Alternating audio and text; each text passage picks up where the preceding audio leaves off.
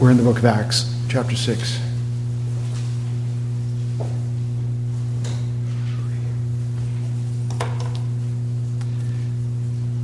going to pick up from verse 7. Hear God's holy word. The word of God kept on spreading, and the number of the disciples continued to increase greatly in Jerusalem, and a great many of the priests were becoming obedient to the faith. And Stephen, full of grace and power, was performing great wonders and signs among the people. But some men from what was called the synagogue of the freedmen, including both Cyrenians, Alexandrians, some from Cilicia, Asia, rose up. They argued with Stephen but they were unable to cope with the wisdom and the spirit with which he was speaking. Then they secretly induced men to say, We have heard him speak blasphemous words against Moses, against God. They stirred up the people, the elders, and the scribes. They came up to him and dragged him away to brought him before the council. They put forward false witnesses who said, This man incessantly speaks against this holy place and the law. We've heard him say that this Nazarene, Jesus, will destroy this place and alter the customs which Moses handed down to us. And fixing their gaze on him, all who were sitting in the council saw his face like the face of an angel. Amen. Let's pray. Almighty God, you are God and we are not. We are your creatures. You have determined the day of our birth and the extent of our life and the day of our death and you have given us um, work to do. You've called us to be busy, and then you'll call us home to rest, worship forever. We thank you for that. We thank you that you are the Creator. We thank you, O God, that you are the sovereign sustainer. Forgive us uh, when we fear so much and we believe so little. We pray, gracious God, that we would see the opposition that your servant receives because he serves you, Jesus Christ May this encourage us, Lord, as we live in this Antichrist world. You are the super overcomer, Jesus, and because of that, we overcome in you. Help us believe, Lord. I forgive thou our unbelief. We pray this in Christ's name. Amen. I'm just first state the general doctrine that we have before us in this particular passage. It's kind of the way that I come at the Bible in general is to first determine what the main teaching is of the passage. And our passage is obviously 7 through 15. We've been looking at this for the past couple of weeks, considering uh, Stephen. We introduced to Stephen earlier. Before this, he was chosen as one of the deacons, full of the Holy Spirit, full of wisdom. Uh, he, had a, he had a good reputation between those in and outside of the church. And he was one of those first deacons instituted to help with the the problem of feeding the widows and so on. Today we're looking at the opposition that Stephen, as a minister of Christ, as a preacher of the gospel, as a servant of Jesus, that's important. As this believer servant in Christ, he receives opposition by two entities. They're closely related, but they're distinct a little bit. He's opposed by the Jewish uh, um, synagogue, at least one of them, and then he's hauled before the Jewish uh, Sanhedrin. This is the highest court, religious court of the land. And so, generally, thematically, we're considering the opposition that believers receive at the hands of unbelievers. And in this case, even the visible, the old visible church opposes those who, who love Christ. And then specifically, those who are ministers, uh, preachers, teachers of Christ and Christ crucified. They especially will be opposed by um, Satan and by the servants of Satan, both demonic and human servants of Satan. That's what's going on. And so we're seeing the immediate opposition of this particular fellow, and it's going to stretch to the end of chapter 7. And of course, it's going to end in his martyrdom. And we'll see that opposition to Jesus and Jesus' servants um, oftentimes follows a certain scheme or a pattern. It usually increases in its intensity. And there's a, a pattern going from verbal to nonverbal opposition but we're looking at that. Also, what is occurring, in addition to considering the opposition that we receive um, for loving Christ, which is somewhat antithetical to how many modern Christians share the gospel, so called share the gospel, it goes something like this If you believe in Jesus, your life will be wonderful. If you believe in Jesus, your life will be wonderful. God will love you, and Spirit will indwell you, and Christ will pray for you, and your sins will be forgiven Um, you'll have other Christians will be your brothers and sisters. Angels will be ministering spirits to you. When you die, you get to go to, to God in heaven. So it is wonderful. So I, I never poo poo this um, believe in Jesus and have a wonderful life. But I think some way times the way that it's put is believe in Jesus and you'll never be sick, your loved ones will never be sick, you'll never die, your loved ones will never die, you'll never be poor. That, beloved, is not true. That is not true at all. We're reconciled to God in Christ immediately when we first believe, and we have all of those wonderful spiritual privileges. Uh, but those temporal miseries of life, they don't go away. Sometimes God mitigates them by faith as we look to Jesus, but we still go through the crucible, do we not? We do. And another thing occurs the moment we first believe in Jesus, which is often not shared. The warfare with the devil begins in earnest. We are taken from his kingdom and under his power, and we are placed into the kingdom of the beloved and under Christ's power. And the devil doesn't like when his uh, captives are taken from him and bound over to Christ. And so the spiritual warfare begins in earnest, and that's what we're looking at. But something unique is happening here with Stephen by this opposition. And this is the encouraging part. And we don't think like this either. So, right here, we're beginning the persecution of Stephen right after Stephen is martyred. The Apostle Paul, before he was the Apostle Paul, he was Saul of Tarsus. He was one of the ringleaders. The opposition to the Jewish Christians in Jerusalem and Judea begins in earnest. So, right from here, God will take the gospel from the Jews, and right after Stephen's account, he takes it to the Gentiles. And he's going to use, he's going to use opposition. He's going to use suffering. He's going to use persecution to do it. He's going to, we are the diaspora, however you pronounce that compound word, the diaspora, two words, scattered seed. He's going to scatter the seed through persecution. And the way that Jesus, God, Christ, will grow his kingdom, his church, is through this opposition when we look at this, we think, no, this is not how you grow the church, but this is how God grows his church. So we see the opposition that believers receive from unbelievers. We see the opposition that ministers receive from unbelievers. Ministers, particularly, because they're the, they're the ones evangelizing, preaching, and teaching, and so on. In this case, Stephen. And so we're looking at, even as we look forward to Stephen being martyred, killed, we are looking at Jesus Christ through his servants carrying out the Great Commission. This is how people go to the world. They go to the four corners of the world. Ordinarily, people don't go when they're comfortable and wealthy and healthy. They like to stay put. When God brings this, he sends them out.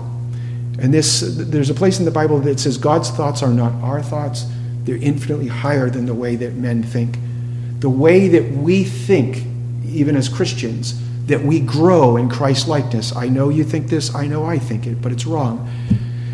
Oh God, if you could make me healthy, and oh boy, would I love if God would make me healthy, to tell you the truth. If you could make me healthy, I never have pain, never sickness, make me wealthy, everything perfect at the house, everything with my spouse, everything with my children, my grandchildren, make everything perfect, then I would really be a much better Christian. What do you think about that, beloved? That's not true. That's not true. I want it to be true, but I know it's not true. When we're happy, healthy, wealthy, and wise, and our kids are happy, healthy, wealthy, and wise, and our grandkids the same, what are we doing? We're going to the beach, eating ice cream, and planning our next going to the beach and eating ice cream. We're not thinking about Christ. We're not repenting of our sins. We're not thinking of heaven. We're not growing in Christ's likeness. And so, not only individually in our sanctification, but corporately in our quantity, in our numbers, when the church is sitting at rest, at ease, we don't grow. We do not. You could get a bunch of goats into the church with goat food, but you're not going to grow a bunch of sheep. The way that the church grows quantitatively and qualitatively is through this, through opposition. It's radically unlike the flesh thinks. We think the opposite, but God's ways are the ways that prevail. And now God is taking, through the beginning opposition that we see with Stephen and subsequent his martyrdom, God's going to take the gospel to the whole world. The whole world. Black, white, African, Chinese, Irishman, German, everyone. The, the, the, gospel is meant for human beings who are sinners and is going to go out to the whole world. And this here, what we're looking at, the, the, the very beginning of the church going out to the whole world, is not something new. This is, I know in dispensationalism they think some different things about the, the nature of the church, but um, it was always the will of Almighty God that in Christ Jesus, the seed of Abraham, to bless all of the families of the earth in the Israel of God. It was always God's promise. Always, always, always, always. I'm going to read from the very first book of the Bible. In, in Christ, in Abraham's seed, all of the families, not just physical Israel, but all of the Gentile nations will someday hear what Stephen and the rest of these Christians, well, Stephen not because he's going to heaven, but the rest of these Christians will tell the world. Listen to this in Genesis 28. this is to, to, um, to Abraham and to his descendants. You will be like the dust of the earth, and you will spread out to the west and the east and the north and the south. In you and your descendants shall all of the families of the earth be blessed. Read Galatians 3. Jesus Christ is the seed of Abraham, and in the seed of Abraham, he will save from every tribe, every tongue, every, and it's going to begin here. when we see the Jewish synagogue opposing Stephen, the Jewish Sanhedrin opposing Stephen, God's doing a couple things. He promises to bring the gospel of Jesus to the Jew first. Then what happens when it gets brought to the Jew, to the Gentile next? And that's what's going on. We're right there. We're right at how God plans to take the gospel from the Jews and to give it to the nations. This is what the Apostle Paul says to the Christians at Rome. I say then, did the Jews not stumble so as to fall? Did they? May it never be, fall away ever, everlastingly. But by their transgression, the Jews, salvation has come to the Gentiles to make them jealous. Now, if their transgressions, the Jews, is riches to the world, us, and their failure is riches for the Gentiles, how much more will their fulfillment be?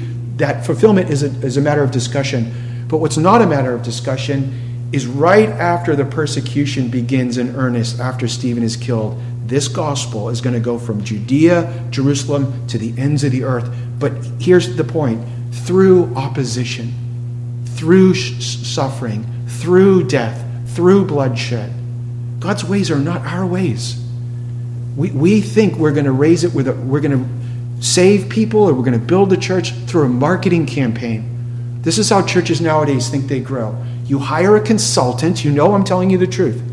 You hire a consultant. I'm supposed to take my tie off. If I didn't feel so sick, I'd put my coat back on. I'm supposed to take my tie off. I'd get a different hair and I'd have to lose a few pounds. And you you got to look good. And we're take Presbyterian Orthodox for sure. It's got to come off there. That comes off. And and then the the, the he tells us how to do it. That's not God's method. God says, Here's my method be faithful unto death, and I'll grow the church. And so that's how God is going to grow this church. And we're going to see it in earnest through the martyrdom of Stephen. And again, we're just looking at it macro view before we jump into the micro view. I want you to think of what purchases us of our salvation and think of martyrdom because Stephen is, I would call him the proto martyr. He's he's the prototypical Christian martyr. He's the first martyr re- recorded for Jesus in the New Testament. But he's not the first mar- he's not the martyr that purchases us from our, our sins. Who is that martyr? How does God save us? How does God make us Christians and grow us quantitatively? Revelation 1. Christ. Martyr in the word in Greek is martyreo. It's witness, to be a witness. Jesus is the faithful witness. He's the faithful martyr. It's this. Revelation 1 Grace to you and peace from him who is, and who was, and who is to come, from the seven spirits who are before his throne, from Jesus Christ, the faithful witness, Jesus Christ, the faithful martyr, the firstborn from the dead, the ruler of the kings of the earth, to him who loves us and released us from our sins by his blood. And he has made us to be a kingdom, priests to his God and Father. Glory and dominion forever. The faithful martyr by his blood, we are made believers.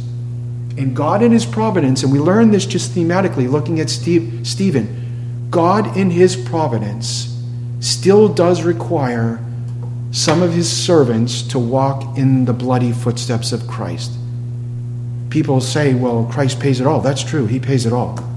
And, he, and then sometimes people wrongly say, well, there's nothing for us to do. Wrong. He owns you, He purchased you, body and soul. You give Him body and soul. And sometimes Jesus says, Pick up your cross. Where are we going? We're going to the graveyard. That's where we're going. Are you sure? I'm positive. You're going to go to the hospital and then you're going to the graveyard. You're going to be stoned to death.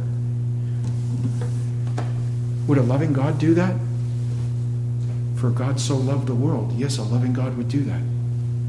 Would a loving Christ tell a beloved servant, Stephen, you're going to witness for me, both in your testimony and you're going to seal your testimony with your blood? Yes, he does. And this is the kind of faith that takes over the world. It's not the kind of faith that fills up a church in America when America is at peace. But this is the kind of faith that fills up heaven. It takes people from their sins and brings them to Christ. So Jesus is that perfect martyr that saves us. He does call people to give their lives for the gospel, to not count their what is the language of the Bible? They did not count their life dear. Beloved, it's um when you're healthy, you don't think about it, but when that little herald death comes knocking at your door, you start to think, I'm mortal. Like, I am mortal. I'm really mortal. Thank you very much. I'm really mortal. And then it, it, it does something to your thinking. This world is not our home. And God here is saying to his servants, I am going to call you to minister my gospel, and you will seal your testimony with your blood. And it doesn't mean that I don't love you. It's, it's exact opposite. He loves Stephen infinitely. And you say, well, God, does God still do that? God still does that. I'm going to read two men from the ancient church. Uh, one, I think, Ignatius of Antioch, I think 100, and then Tertullian, the late hundreds. These are quotes from church history. Ignatius the martyr, 100 AD. Here is his final words to pagan Rome before they kill him in the Colosseum. Now I begin to be a disciple of Christ. You ready? I care for nothing, visible or invisible, so that I may win Christ. Let fire and the cross, let the company of wild beasts, let the breaking of bones and the tearing of limbs let the grinding of the whole body and all the malice of the devil come upon me. Be it so, only may I win Jesus Christ. That's what's happening to Stephen. One more. You know, you'll know a little bit of this. We're just looking at how God will grow the church through the opposition of Christ's people and of Christ's ministers. This is Tertullian. Tertullian lived, I want to say, late 100s to early 2, I think he died in 220. He's making his defense of Christ before pagan Antichrist Rome, and these are Tertullian's words. We are not a new philosophy, but a divine revelation. That's why you can't just exterminate us. The more you kill, the more we are. And this is the phrase that you know. The blood of the martyrs is the seed of the church. You praise those who endured pain and death, so long as they aren't Christians. Your cruelties merely prove our innocence of the crimes you charge against us. But you frustrate your own purpose, because those who see us die wonder why we do. For we die like the men you revere, not like slaves or criminals. And when they find out, they join us. You see that? That's this passage. When they find out, they join us. The devil sought to put Christ to death, thinking he was going to exterminate the gospel. And what does he do? The death of the Lord Jesus Christ is the freedom of our sins. He's going to put to death Stephen, thinking he's going to exterminate the early church, the fledgling church. And what is he going to do? He's going to explode it. We, we can't think according to the flesh. We have to reason according to the faith and according to our Bible. Now, let's see how this plays out with Stephen. Look at verse 7 and 8. So that's the macro view. But 7 and 8, we, we learn how opposition to Christians and to the minister of Christ in particular, how it often occurs. Verses 7 and 8, we have a great victory in the Lord. Many people, many Jews are coming to Jesus Christ. Many Jewish priests from the Sadducee party are coming to the Lord Jesus Christ. And what does that mean? That means they're repenting of their sins and coming to Jesus as the Savior to save them of their sins. even as I say, from the priestly class, great success. And what are we, what are we learning here? Again, lessons that we need to, to learn. We don't think that the preached word, this is what we're told in seminary. Um, the preaching of the word and the sacraments is how God grows his church. That's what, we're, that's what I was taught in a Bible believing Reformed seminary. That's what I was taught. But a good bit of the church doesn't believe that. They don't believe that the ministry of the word is effectual. Really? The preaching of the cross is really going to save people? R- really? The ministry of the word, sanctify them in thy truth, thy word is truth, will really sanctify people? Really? And God the Holy Spirit gives it great success. And what do we see on the heels of great success? And this is important for us. We're all in a spiritual warfare, and God's going to grow us in greater conformity with Jesus in that warfare, and He's going to grow the church quantitatively through that spiritual warfare. We don't. It's not. I think it was one of the Puritans would say, "Grace grows better in winter." Grace grows better in winter, and we grow better in the war. We don't go, grow better when we're sitting on vacation. I'm not against vacation, but it's not when we're sitting on our on, on our hunches hunches that we we uh, we grow. It's when we're actually fighting, and we're fighting on our knees and seeking God's face. But we see right after, on the heels of great success and even the word having success and being confirmed by the miracles that Stephen is doing, and now the opposition rises up against Stephen in earnest. And it's, it's readily understandable, but we, we don't think this way either. Usually, when we're, eh, we have some mountaintop spiritual experience, we think, oh, this is awesome everything's great. Oh, the Holy Spirit's really blessing His Word. He's blessing me, growing me in Jesus. I almost want to say, tighten your, your, your, your belt. I almost want to say, when you see great things being done for Jesus, the devil is going to be right there. And that's exactly what happens. Great gospel success, and now the devil is enraged uh, in, in earnest. And oftentimes those things are they, they coincide when the Holy Spirit is doing some wonderful work, the devil is right there to oppose it, individually and then corporately in the church. And the reasons are readily understandable. This is a spiritual enterprise, this is a spiritual warfare that we're engaged in. And the devil believes that it's a spiritual warfare, even if a great many Christians don't see it as a spiritual warfare. He, he does not take this lying down. Jesus is plundering the devil's kingdom, robbing his captives, making them his free men and his free women, and translating them into his kingdom. And the devil does not take this lying down. He, he, is, he is more enraged against the church when he sees the, the ministry of the gospel have success.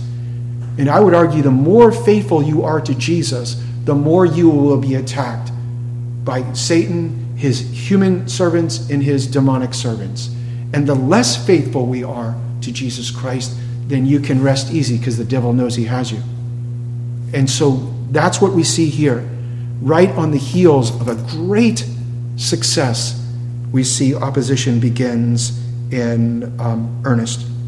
Now, the Bible tells us why the Jewish uh, Sanhedrin and, and why the Jewish synagogues were so enraged against the early preachers of Jesus and of Jesus, why they hauled them before the authorities. And you know what it was for? You know, when uh, the Jews took Jesus to Pontius Pilate, Pontius Pilate is a pagan. Pilate knew why the chief priests arrested him and said, Kill this man, Jesus Christ. He knew why. You know what the reason was? Jealousy, envy. People were no longer going to the Sadducees, Pharisees, or the Herodians, they're no longer going to the synagogue, as it were, saying these things. They're coming to Jesus. He is the Christ. And Jesus was making disciples. And the Jewish people said, We can't have this. He's making more disciples than, than we are. And they're, and they're jealous, they're filled with envy. That's partly what's behind the opposition to, to Christians as they want to live for Jesus and for ministers as they preach Jesus Christ faithfully and they see the gospel have success, Antichrist, the enemies of Jesus, are jealous. They're jealous for their own club, as it were. And there's something about jealousy and envy, and I, I don't want to get off on a rabbit trail. It's a form of discontentment. Read how our catechism deals with the 10th commandment thou shalt not covet. Everybody here gets discontent. Everybody gets discontent, right? We get discontent with the measure of health. We get discontent with our spouse. We get discontent with our kids, with our cars, with our jobs. We get discontent.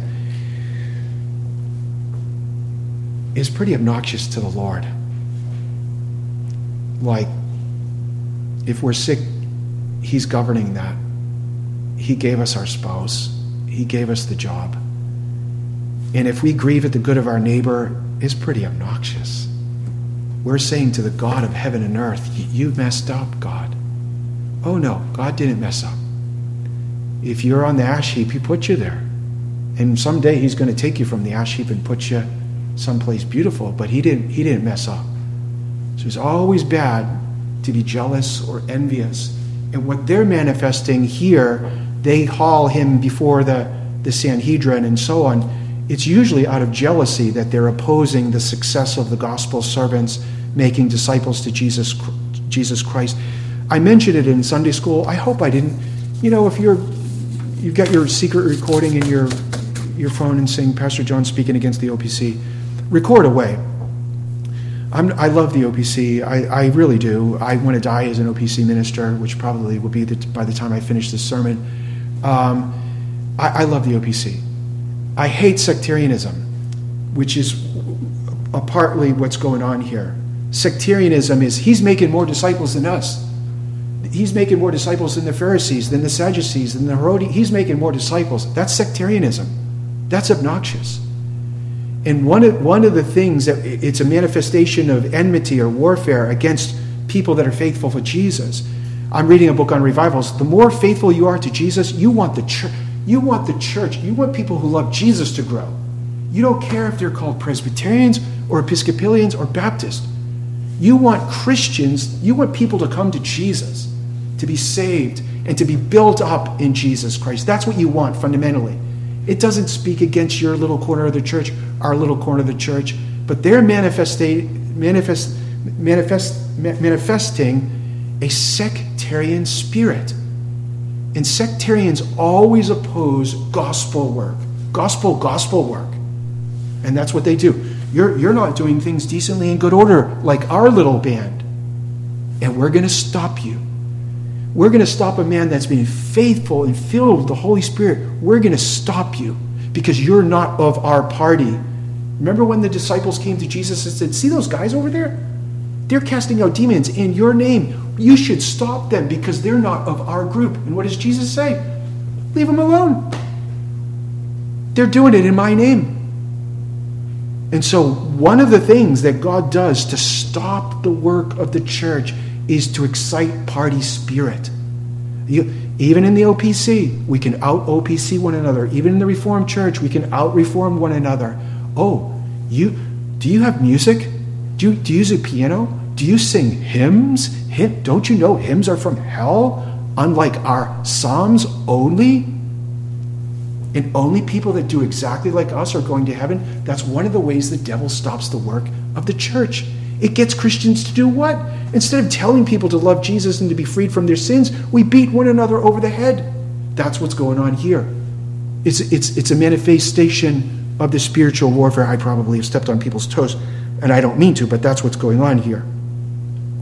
So the devil is, is, is enraged in earnest, and part of the, the, the Satan's schemes is to excite party spirit. There's not a Christian that's immune from this. We, we all we, we all are not, not immune from it. And then in verse 9, we see another principle in spiritual warfare engaged against people that believe in Jesus, and especially ministers that preach Jesus. Verse uh, 9, we see that satanic opposition often uh, works by degrees. And why do I say that? Right now, Stephen's going to get hauled before the synagogue, and then he's going to go from the synagogue to the, the highest church court, the Sanhedrin. He gets hauled from one place to another place, and then, and then they're going to kill him. Opposition to us as believers by unbelievers, whether they're in the church or out of the church, often occurs by degrees. And before this passage, we see the way that it usually begins. In the previous passages, remember we had Ananias and Sapphira they're lying, they're proud, they're hypocrites. Then we see the racial conflict and enmity in the church. What's the devil doing there? What's he doing there? This is opposition, internal opposition. It's opposition by corruption. This is oftentimes the first attack that the devil will do to you and to, to, to the church corporately. You work from the inside and you corrupt it. You remember ba- Balak hired Balaam, and he said to uh, Balaam, Curse the people of God. You remember that story? And Balaam wanted it. He, want, he He's like, Okay, I can't really go, but I'm going. And I can't really go, but I'm going to go. And how much are you paying me? I can't do it, but I'm going. And so every time he goes and goes, and God says, Okay, I got something for you. And he can't curse them. And he has to bless them. And Balak's all upset.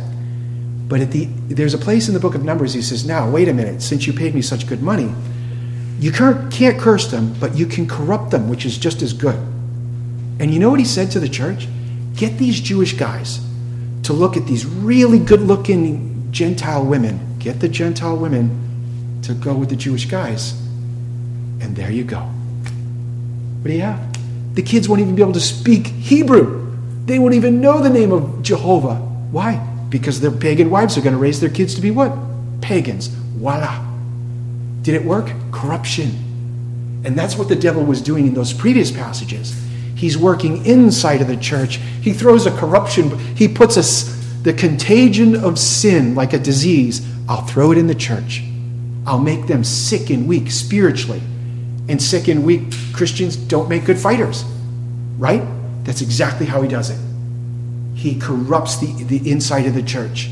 A bunch of lying hypocrites, racism, all this nonsense, and then we're not effective. We're not effective living for Jesus in our lives. We're not effective witnessing for Jesus out to the world. Why? Because we're so sick. Now, what we see is when that doesn't work, remember the Holy Spirit gave success? When that doesn't work, he switches. It's not plan B. There's only a plan A. He always is working one plan seek and destroy, seek and destroy. But he doesn't give up.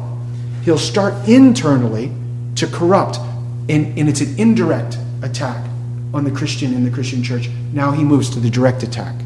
Since you won't stop preaching for Jesus, we're going to take a little trip down to the synagogue. And if you keep it up, we're going to take a little trip down to the Sanhedrin. And if you keep it up, we're taking a little trip down to uh, the brickyard. And you're leaving the planet. You see how it begins in increments. And oftentimes it will be with words. It starts off with words. We'll get to some lies, some slander. And if that won't slow a, a, a servant of Jesus down, if the minister won't stop, we see that the devil always will do what the devil will do I am going to kill you. And that's exactly what he does. So we see he works internally through corruption, then he moves to a direct attack.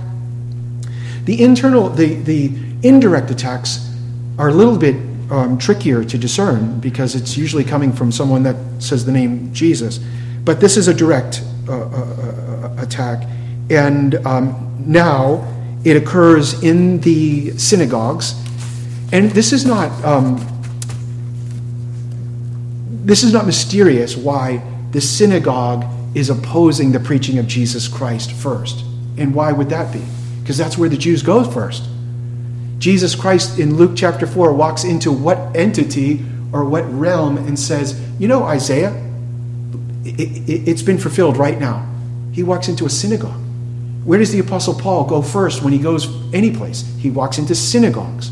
Why do they walk into synagogues? Because they're Jews. And that's where the Jews are.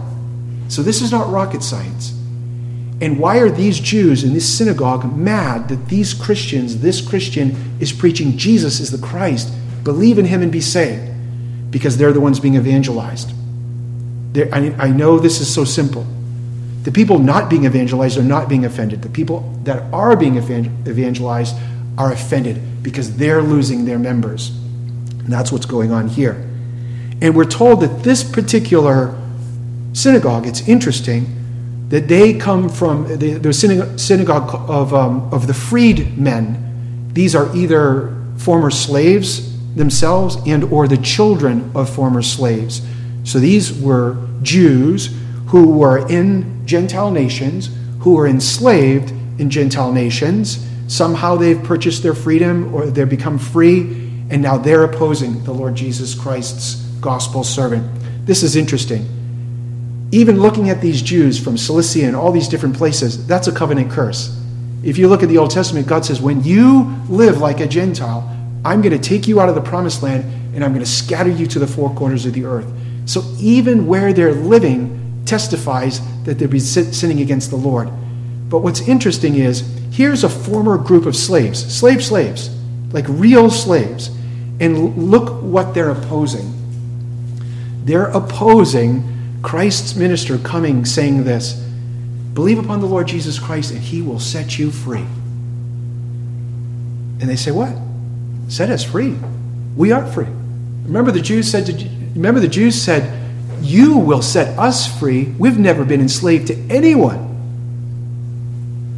Beloved, what's worse? Having a physical chain around your foot or your wrist and being a slave of a man, or being a slave of sin? being a slave of Satan. These people think they're free and they're not. These people think we've been set free from slavery. No, the people that are trying to set you free from slavery, Stephen, this is real freedom. This is why in the book of Corinthians it says if you can get physical freedom, eh, do it. But if you can't, you still have spiritual freedom, and that's the greater. And so here's Stephen coming along saying to people that he knows are in slavery, but they think they're free you can be free in Christ. And what do they want to do to people that say, you can be free in Christ? They want to kill them. This, isn't this the strangest thing for you as a believer? I'm sure you've done this. You go to a person that you know is an unbeliever, and you tell them about Jesus. Oh, Jesus will set you free from your sins. You'll be free to love God with childlike love. You'll go to heaven when you die. Oh, please. And you love them and you share that gospel message with them, and they attack you like you just gave them cancer. You gave them the greatest news in the whole world, and they hate you for it. That's this. That's this. But, but, remember, God is raising and building the church through this. So they're choosing slavery rather than freedom. Now, we've said this all along as the opposition to Christ and Christ's people and Christ's servants it works by degrees. See, the opposition t- takes the form of words. They're debating. So the synagogue is saying Jesus isn't the Christ, and Stephen is saying Jesus is the Christ. I'm sure Stephen's quoting the Bible, and they're trying to twist the scriptures saying Jesus is not the Christ. And since it's a synagogue, and the synagogues are Pharisees, Pharisees are the tra- champions of church tradition. I have no doubt they're saying, well, church tradition says this, church tradition says that. But the form of their warfare against God's people takes the form of words. Right now, it's just words. They're debating what's true. This is a theological debate, but this is what happens. I have people in my family that I love very much, and they can speak very genteelly and refined. But if you press anything of substance like Jesus, or especially no abortion, but if you press anything like this, you'll go from da da ba da da da da da. You are going to hear a very special word. And after you hear that very special word, if you're in any proximity, you're going to watch out for glass ashtrays because they're flying at you. This is how the devil works just words, and then he's going to go from just words to what? This. But that's the method. And that's what he's doing, and we can't be unaware of that. Um, and basically, what they're trying to do is to twist God's word or twist the traditions of men to disprove. But God enables Stephen to refute their lies and to stand fast for the truth of Jesus Christ. When God the Holy Spirit helps Stephen to stand fast for Jesus, this is just the promise of Jesus coming true. Have you ever had this occurrence where you're afraid that if you're called on an account to give some testimony of Jesus by someone that you won't be able to do it? You'll you'll stumble and bumble. But don't be afraid of that. Jesus says this, Behold, I send you out as sheep in the midst of wolves, so be shrewd as serpents and innocent as doves, but beware of men They will hand you over to the courts and scourge you in their synagogues, and you will be brought before governors and kings for my sake as a testimony to the Gentiles. When they hand you over, do not worry about how or what you are to say. It will be given to you in that hour what you are to say. It is not you who speaks, it is the Spirit of your Father who speaks in you. And that's what's happening. When God puts his children in a crucible, he's with us in the crucible. When God calls us to testify of Jesus, it's the Spirit of God in us that will testify of Jesus. God is extending his work. And then they, they, they go to their go to weapon against Christ and against Christ's uh, servants. When the debate, it, they're not winning, what do they do next? They introduce what? False witnesses. False witnesses. This is courtroom language. And they secretly induce, usually for some geld. So, how much money are you going to pay for me to lie, to tell the truth teller that he's a liar, and the liars that they're truth tellers? Okay, we'll give you this much. In a church, this is, this is the visible church, as it were. When they can't win the debate against Christ and his Christ's servants, they go to their, their go to tactic false witnesses. Oh, we heard him say such and so. That's a lie. We heard him do such and so. That's slander.